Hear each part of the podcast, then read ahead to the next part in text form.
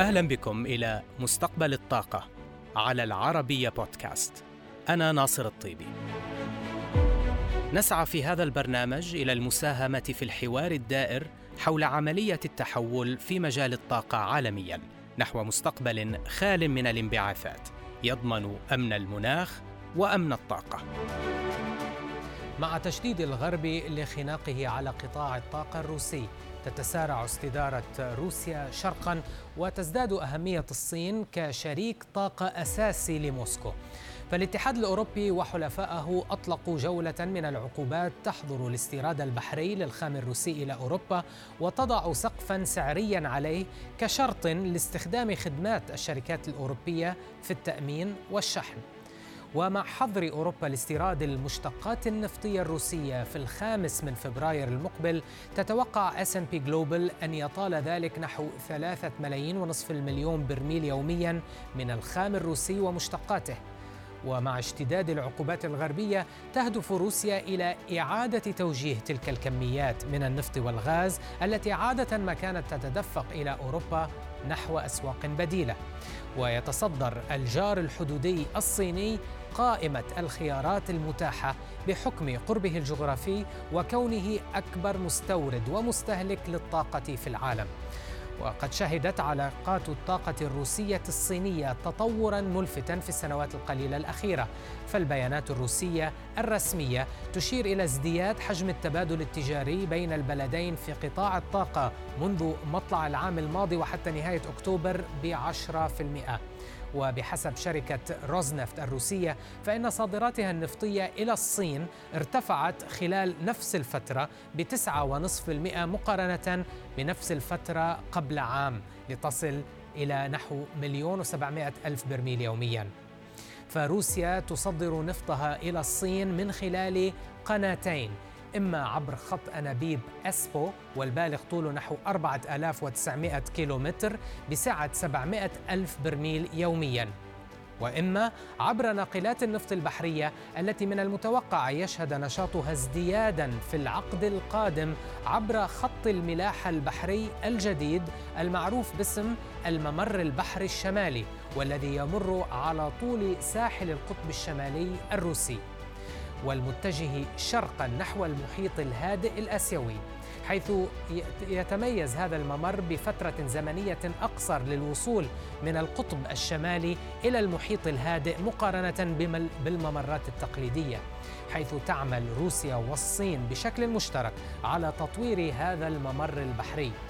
وسبب أهمية هذا الخط الملاحي الجديد هو بدء روسيا مؤخرا تطوير أكبر مشروع نفطي لها منذ انهيار الاتحاد السوفيتي وذلك في شمال البلاد على ساحل القطب الشمالي وهو مشروع فوستوك والذي سيبدأ التصدير عام 2024 بسعة 600 ألف برميل يوميا ليصل بحسب المستهدفات إلى مليونين وثلاثمائة ألف برميل يوميا بحلول عام 2033 وارتفاع الصادرات الروسية إلى الصين لا يتوقف عند النفط فحسب بل يشمل طبعا الغاز الطبيعي.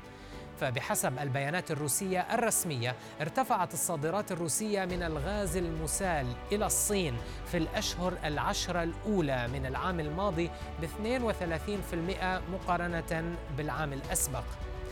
روسيا أيضا تصدر الغاز الطبيعي إلى الصين عبر خط أنابيب باور أوف سايبيريا والذي بدأ العمل عام 2019 وبلغ معدل تدفق الغاز فيه العام الماضي 41 مليون متر مكعب يومياً. ويأمل المسؤولون الروس إلى زيادة هذا المعدل إلى 60 مليون متر مكعب يوميا العام الجاري.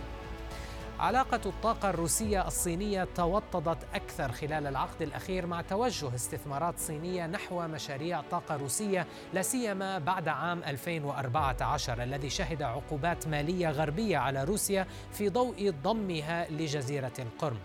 ومن بين أبرز الاستثمارات الصينية في روسيا مشروع يامال LNG الذي تمتلك فيه شركة CNPC حصة 20% إضافة إلى مشروع أركتيك LNG والذي تمتلك فيه CNPC أيضا حصة 10% إلى جانب حصة مماثلة لنظيرتها الصينية سينوك.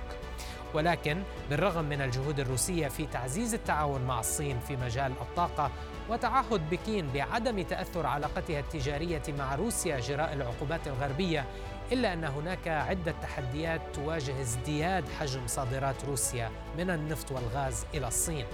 أولها احتدام المنافسة مع المصدرين الآخرين في السوق الصينية مثل منتجي الخليج وأفريقيا وحتى الولايات المتحدة.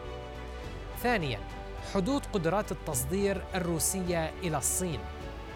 ثالثا ولربما أهمها مصلحة الصين الاستراتيجية في تنويع مصادرها من الطاقة لتشمل منتجين آخرين ذو موثوقية وعدم الاعتماد بشكل أساسي على روسيا كمصدر وحيد.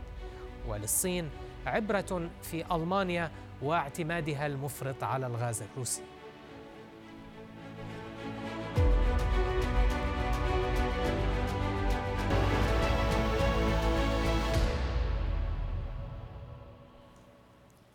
إذا الالتفاف شرقا نحو آه، طبعا الصين. يبدو أنه الخيار الطبيعي لموسكو لتوفير سوق بديلة لإنتاجها من النفط والغاز. لكن ما أبرز التحديات التي تواجه الخيار هذا خصوصا في قطاع الغاز؟ طرحت هذا السؤال على روبن ميلز الرئيس التنفيذي لشركة قمر إنرجي. Well, this is not a new thing. Russia has been trying to pivot east for, for quite a while, you know, for, for a decade or, or more. It's it's built a major oil pipeline to China. It's built a major gas pipeline to China and is trying to build new pipelines. But obviously, the war in Ukraine and the European sanctions on Russia have given this all much greater urgency. The European market is now almost entirely closed off to Russia, and so it has to find a, another place to sell its its enormous oil and gas exports. And, and really, this is kind of two challenges. I mean, the oil side, oil is kind of primarily going by tankers, of course. Those can be routed around the world. The voyage from, from Western Russia to, to India or to China is a much longer route than going to Europe, but it's it's feasible. And indeed, since the start of the war, Russia has sent more oil to uh, to China to some extent, but actually more to more to India. Mm. Um, but but the gas side is really a much trickier problem. The gas infrastructure, the pipelines that bring gas from some from Siberia to Europe, they started being constructed back in the late 60s and, and the 70s. So this is a, a work of 50 years to, to create this gas infrastructure. It's enormously expensive, very long distances. And now, if Europe persists uh, in reducing its reliance on Russian gas and, and Russia persists in, in cutting its supplies to Europe, you know, that, that, that is basically junk metal. And so Russia has to try and reorient all of its gas, uh, no, 90% at least of its gas exports that went to Europe to China uh, and for many reasons that that's not feasible. Um, the distances are even longer than to Europe, huge expense, and the Chinese, I think, have seen what's happened to Europe. They do not want to be heavily dependent on on on Russia in the same way Europe became.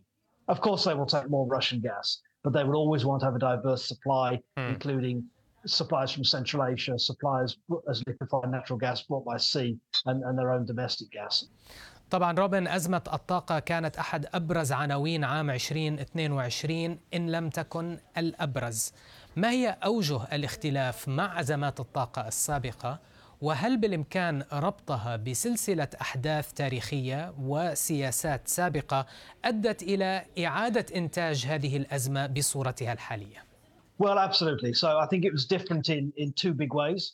You know, one way is that previous energy crises were really oil crises. They came out of oil uh, related shocks related to conflict in the Middle East. If you look at 1973 or, or uh, 1979, um, this conflict, of course, comes out of, out of war, of course, in, in Eastern Europe. And secondly, it's a shock across all uh, energy types and other commodities as well, like metals and, and food. Um, again, the previous crises were really about oil only. This conflict has much more, in fact, been about gas mm. uh, and therefore, uh, therefore about electricity. But it has also had an impact on oil. It's had an impact on coal. So it's a multi-commodity crisis, and that makes it harder to solve. You think you've solved the gas problem, but then you've got a problem with oil, you've got a problem with coal. So it's it makes it much trickier. And, and absolutely, this goes back to, to a, bunch of decisions uh, and trends that go back several years.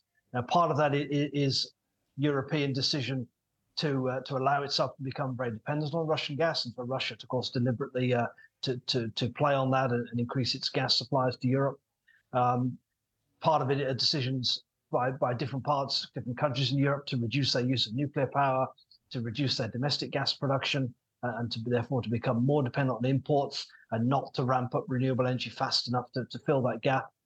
And then just a period of low low energy prices uh, over several years in which investment around around the world um, was much lower, and and the, the, the the cushion of spare capacity really dropped off. And of course, uh, very much in, in 2020 when we were hit very hard by the pandemic, but there were there were several uh, uh, years of low prices even before that. Mm. بالرغم من ازمه الطاقه والعقوبات غير المسبوقه الا ان الاضطرابات التي نتجت عنها بقيت حتى الساعه على اقله محدوده نوعا ما ما تفسيرك روبن لذلك I think really three things. The first thing is that the uh, the market has turned out to be much more flexible and adaptable than people might have expected. And fortunately, governments have mostly avoided getting in the way of the market and trying to have counterproductive policies. Um, they've subsidized people. They've tried to make things easy for, for consumers and, and who are struggling with energy bills. Um, but, but largely they've avoided meddling in the market. Uh, the second thing um, I think is that uh, in some ways it's unfortunate, but in some ways fortunate. The, economy has been fairly soft, and there have been all these worries about recession, uh, particularly later in 2022. So there, there, wasn't as strong energy demand as, as there might have been elsewhere, uh, and particularly that certainly helped out on the, on the oil side. Um, and then, uh, and then I think thirdly, of course, is that the, the winter in Europe has so far been been warm, unusually warm. So Europe um, uh, has not been burning huge amounts of gas as it might have done in the cold winter, and so gas prices have actually dropped, and, and stocks of gas have been quite comfortable. إحدى التبعات المتوقعة للحرب الأوكرانية والعقوبات المرتبطة بها هي نهاية سوق النفط العالمية الحرة ونشوء سوق نفطية مقسمة وذات تدفقات تجارية مجزأة هل برأيك روبن هذه هي نتيجة حتمية وكيف ترى تطور الأمور على هذا الصعيد؟ Yeah, this is again, this is something that, that we've we've seen some small signs of for a few years, right? We have U.S. sanctions on, on Iran. That means Iranian oil basically only goes to China. We have sanctions on Venezuela. Uh, then we have the kind of U.S.-China tensions, which is is affecting um, energy supplies and, and, people's decisions on where to buy energy from. And then, of course, from the start of 2022, that the war in Ukraine, which which completely changes the look of the oil market. So now Europe has introduced a pretty much a complete ban on imports of Russian crude oil.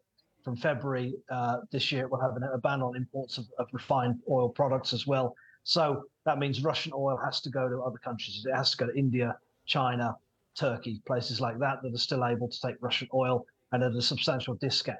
And so you basically have oils, you know, almost identical oil from the Middle East, let's say, compared to Russian oil, and yet those oils can can uh, um, trade at very different prices, and, and, and the Russian oil can only go to certain buyers. So we have this this this split oil market, uh, and this is this is um, really a, a, big change. We've had a, a, before this a very flexible market in oil, very free market from the late 80s onwards.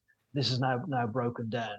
Uh, and, and I think it's hard to see how this will be put back together again in the next few years. أخيرا روبن التنبؤ بالمستقبل عادة رهان خاسر ولكن ما هي توقعاتك للعام الحالي هل سيكون أفضل من العام 2022 برأيك؟ Well, I think we can, you know, expect plenty of surprises. Obviously, the war goes on, all of the sanctions action, uh, and and the, the the the policies of Europe and the US to, to counter Russia will continue. Their US China tensions continue as well. Plenty of room for unpredictable developments. Hmm. However, yeah, I do feel it'll be a better year because I think we're over the initial shock. We're seeing a lot of adaptation. We're seeing improvements in energy efficiency. We're seeing a ramp up of renewable energy. Uh, we're seeing um, new new developments in in the oil market, and give it a couple of years, we'll see new developments in the gas market, new suppliers coming. Um, so yes, I think things are you know, they are tough for a lot of people, but they're not as bad as they might be. بهذا نصل إلى نهاية حلقتنا لهذا الأسبوع. نلقاكم الأسبوع المقبل في حلقة جديدة من مستقبل الطاقة على العربية بودكاست.